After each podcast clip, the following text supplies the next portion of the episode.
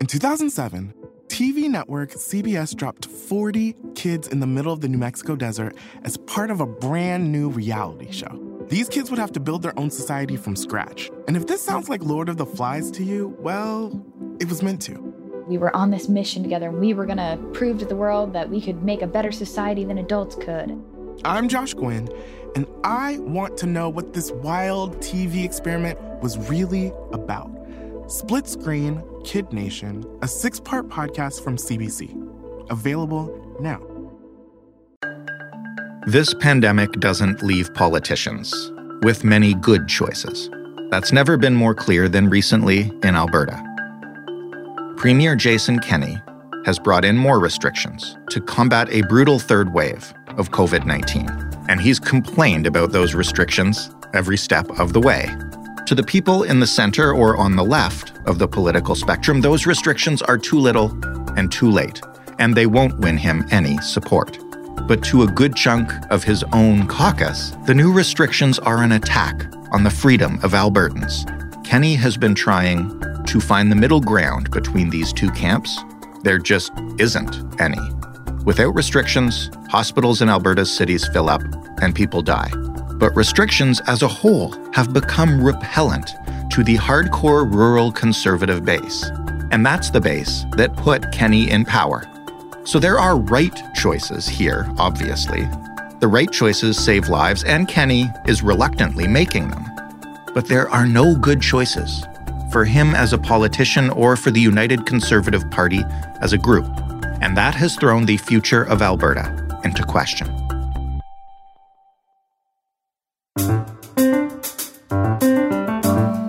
I'm Jordan Heath-Rawlings. This is The Big Story.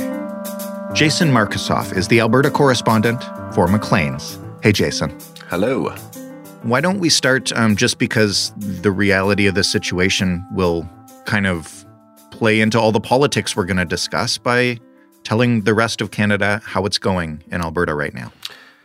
It's going bad. Um, to set it up and put context on it, uh, the second in the second wave, Alberta had the highest active case rate of any other province on a per capita basis. We have now passed the levels uh, we have, we we saw at the peak of the second wave, now in Alberta's third wave. But uh, the trajectory is pretty rough here. Uh, we are uh, on the brink of uh, having the uh, a really bad crisis, uh, even worse than we have right now. How has the government responded? Um, what kind of new measures are coming or have come? Alberta remains uh, one of the freest uh, places in the country at this point. Hmm. Compared to other provinces, you can still do a lot. You can go to the mall. You can get a haircut. You can get a haircut at the mall uh, here in Alberta. Really? Yes. Malls have been uh, remained open uh, throughout the uh, second wave and this wave, and things did go down uh, in January. And then Kenney was very eager to open things up again. Um, he's had to put in some closures. Restaurants are now closed to uh, indoor dining. On Thursday, uh, a day after saying he questioned the value of putting in more restrictions because people may not follow them and it's not totally clear that they're going to work, he added more restrictions. Uh, he closed uh, middle and high schools in several uh, jurisdictions.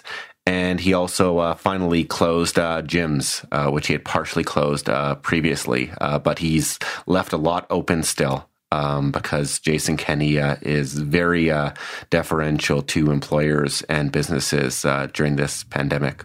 Well, this is the crux of what we're going to get at today, because I kind of, as dire as the situation is, you know, it's it's really interesting to watch Kenney try to walk that line, I guess, between keeping his constituents in the province safe and representing the businesses that won him uh, the premiership. It's, and maybe I shouldn't have uh, specified that it was the businesses. Um, there's also this other section of Alberta he's uh, appealing to in this, and that's the rural conservative base. um, the people who elected him. He did very well in uh, cities like Calgary as well, but uh, it's those diehard, rock-ribbed um, people on who generally lean uh, more conservative than those in urban areas, and in some cases haven't seen the uh, impact or severe spread of the uh, coronavirus, or haven't consistently. And that's a lot of people in his own caucus and uh, people who donate to his party and who organize. Um, they are the uh, Pitt and Pruden juice of the old Wild Rose Party, uh, one of the two parties uh, Jason Kenney fused together to create his United Conservative coalition to win the last election. Um, he's very concerned about how those people feel. And he's he's in some large ways one of them. Mm-hmm. Jason Kenney has spoken much more about freedom um, and civil liberties as uh, as weighing heavily on his uh, his decision-making in this than other premiers. Other premiers express worries about businesses, express worries about liberties. Um, he has... Uh, oftentimes really uh, denounce those who want lockdowns or more restrictive measures. Ultimately, though, he's uh, kind of seen the writing on the wall, found religion on uh, the trajectory of uh, Alberta's hospital situation, and uh, both in the second wave and third wave had to backtrack on some of his uh, bravado and uh, put in firmer restrictions. Jason Kenney does not, at this point, uh, rule out Um, some kind of hard lockdown in the future, but uh, he remains resistant. I mean, there seems to be a constant, you know, series of monologues with him where he'll argue with himself from day to day. Um, this past week was uh, remarkable how on Wednesday he was poo-pooing the idea of more restrictive measures. And then on Thursday, uh, saying, yeah, we got to put them in, and maybe there should even be some curfews in some areas where the municipalities want it. What does that do um, internally into the United Conservative Party? I mean, there have been, uh, and correct me if I'm wrong, but more than a few instances of, of his own caucus kind of backtalking the restrictions as he's announced them. A few weeks ago when Jason Kenney uh, announced that restaurants can no longer have indoor dining, there were sixteen, ultimately seventeen M L As uh, in his caucus who Uh, signed or advocated for a letter denouncing those. That is a significant portion, I think a third or more than a third or a quarter of a sixty-two member po- member uh, caucus. It's two-thirds of the people who are uh, rural backbenchers, uh, ones outside of the big cities. Right. Uh, so it's a big, sizable chunk of his caucus as he he's allowed to have this open dissent. Kind of people uh, appealing to uh, the Jason Kenney that was more loose about restrictions uh, before he uh, clamped down a bit.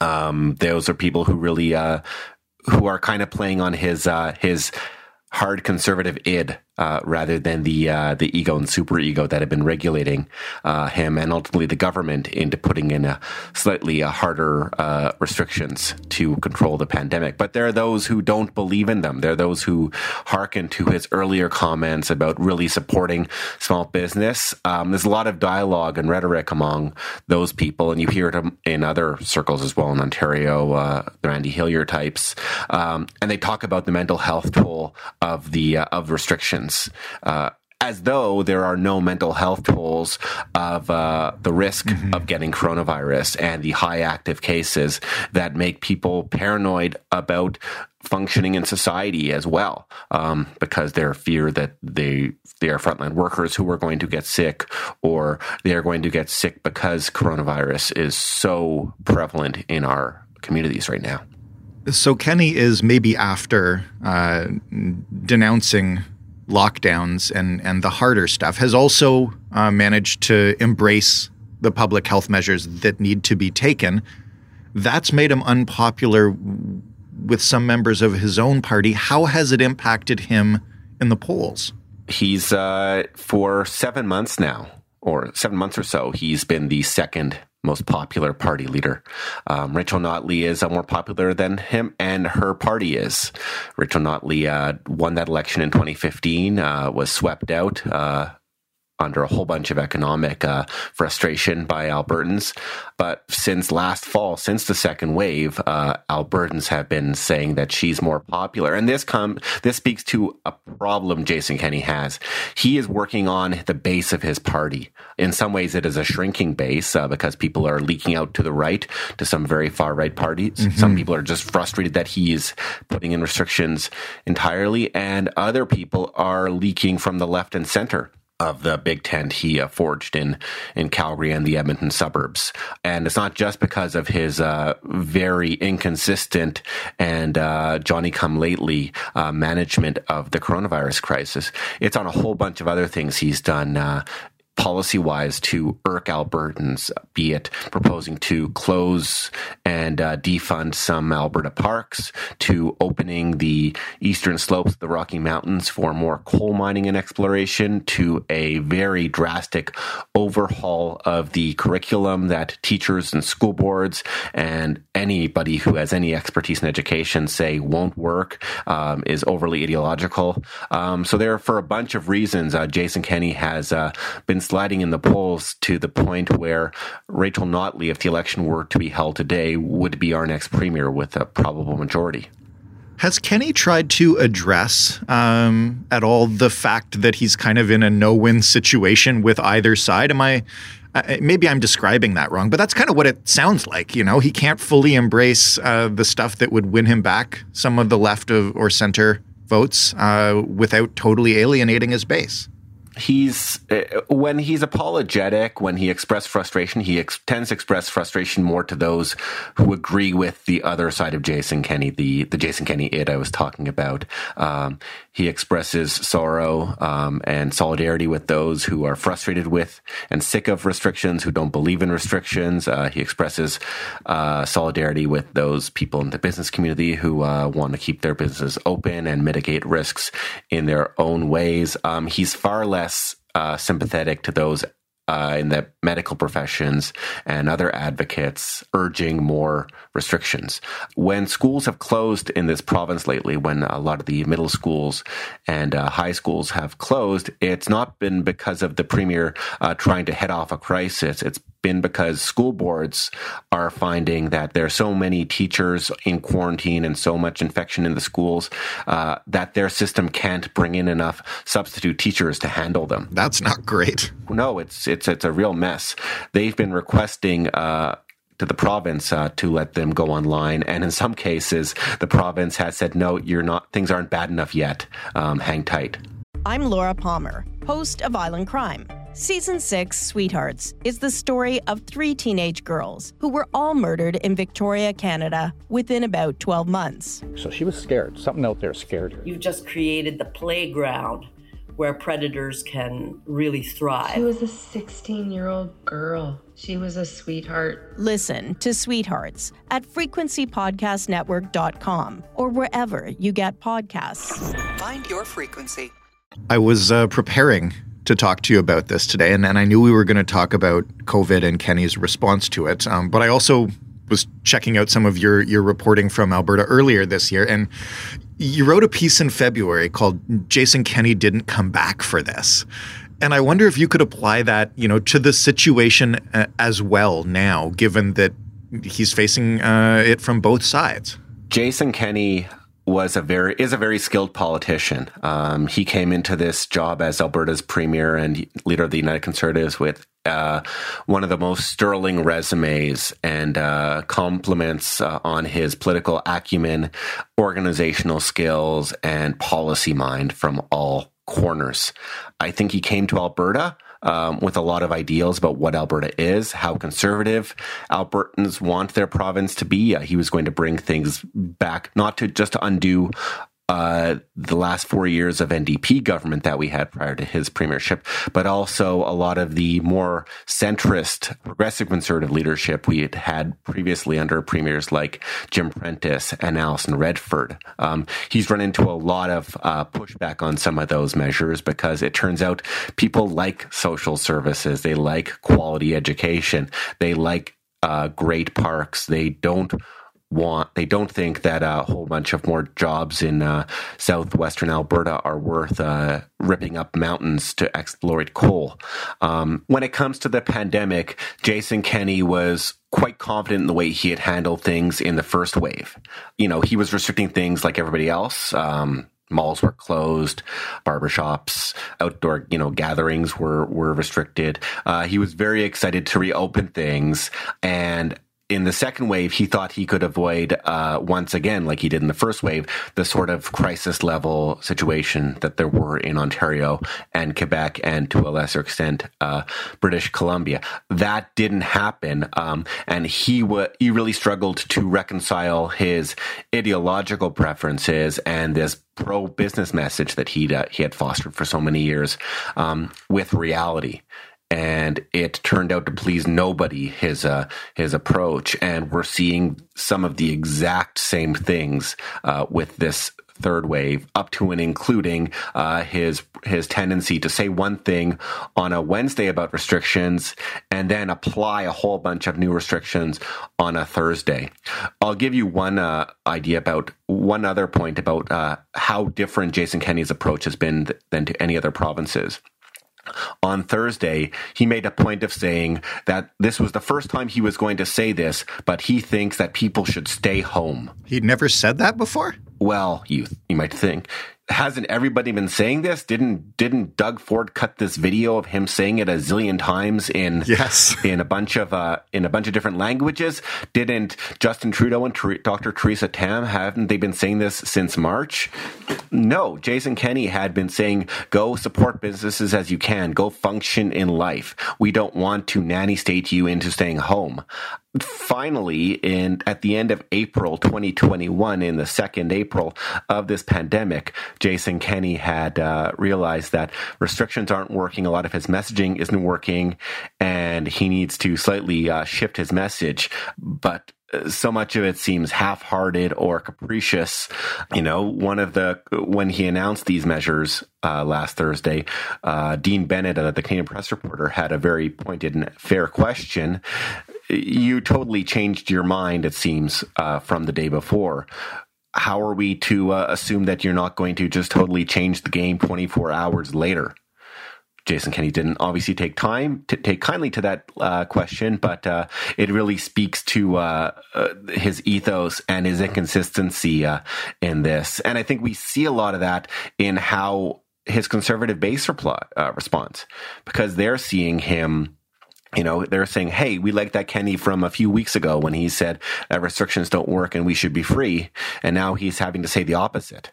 And then on the other side of things, there's this huge uh, majority slash plurality of uh, the population that thinks that he's been inconsistent and weak on this to start. And it's because of that that Alberta it has more cases than any other jurisdiction in the country. Obviously, um he could have locked down earlier uh, and put in more restrictions, and the COVID situation in Alberta would be better. But was there ever a way, just given what you've kind of described about both sides? You know, it sounds like he's he's vacillating back and forth, um, trying to please two parties. Was there ever a way in which he could lean into one side or the other and and actually emerge uh, popular enough to win re-election? Or was this just kind of what was going to happen with a crisis like this? I mean, there's you're going to face frustrations uh, anywhere. And obviously, Alberta is, you know, there's still a lot of very, you know, fundamentalist conservatives out there. Um, they're very noisy. They don't, they're not a majority. They're certainly not as a, you know, a critic, a huge critical mass. Um, they're there in probably greater extent than they are in other provinces.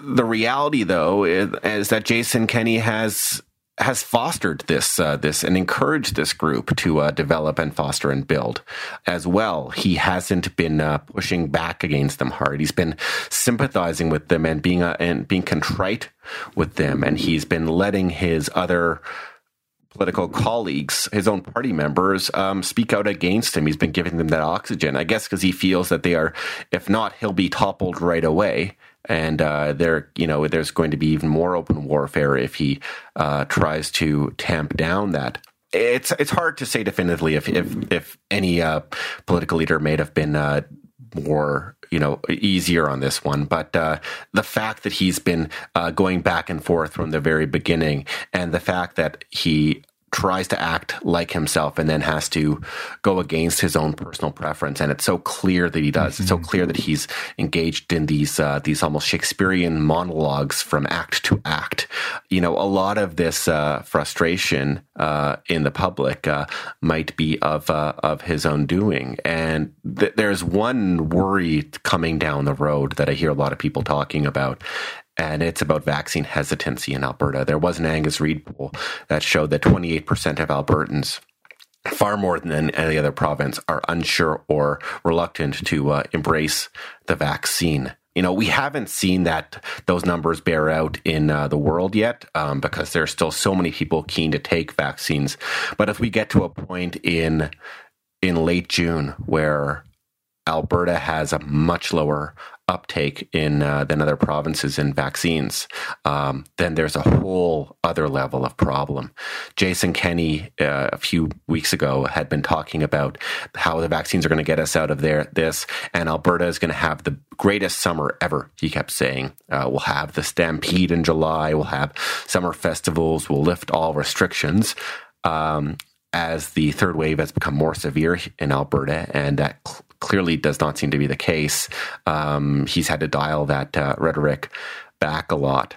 Last question. What happens if, uh, in order to save lives and end the pandemic, Kenny has to do harder lockdowns, has to do a curfew, um, has to push uh, Albertans to get vaccinated? None of that stuff is going to go over well within those ranks in his own party. How, how thin is the ice he's on with his own caucus, I guess is my last question.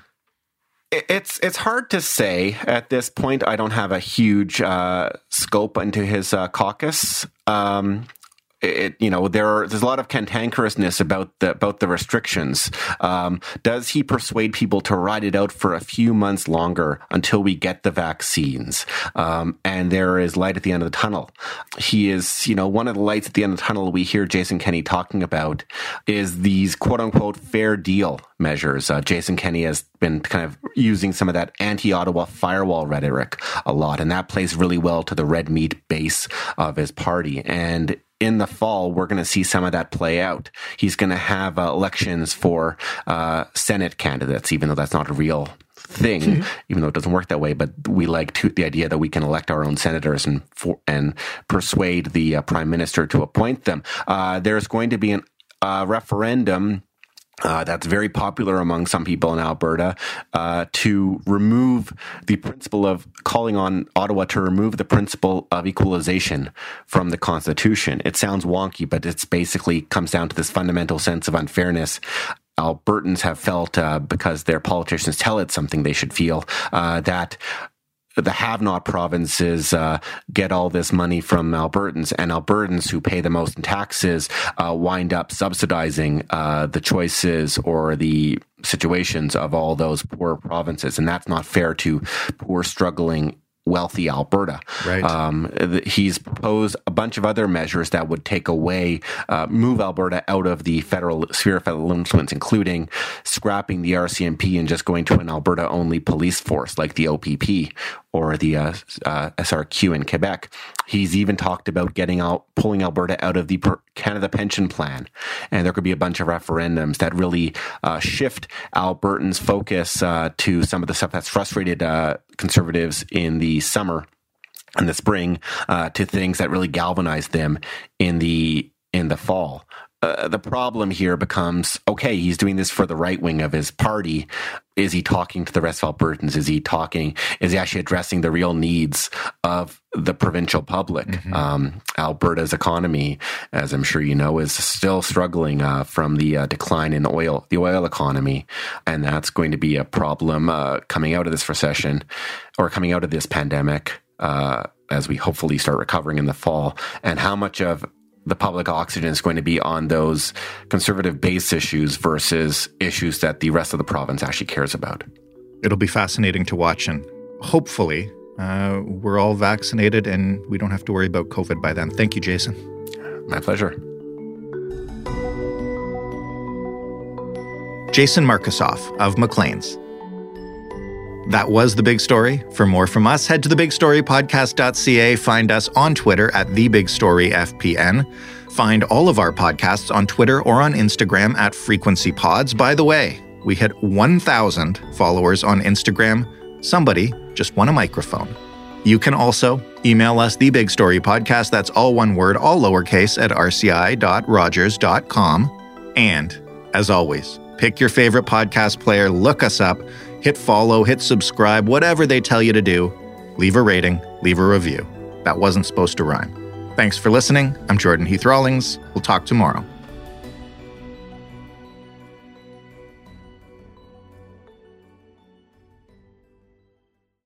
Hi there, I'm Gavin Crawford. I'm a writer, an actor, and a comedian.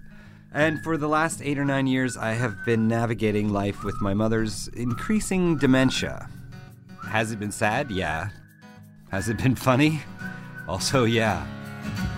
That's what my brand new podcast series, Let's Not Be Kidding, is about. It's the true story of my life as a comedian, my mom, and dementia. Let's Not Be Kidding. With me, Gavin Crawford. A new seven-part series from C B C Podcasts, available now.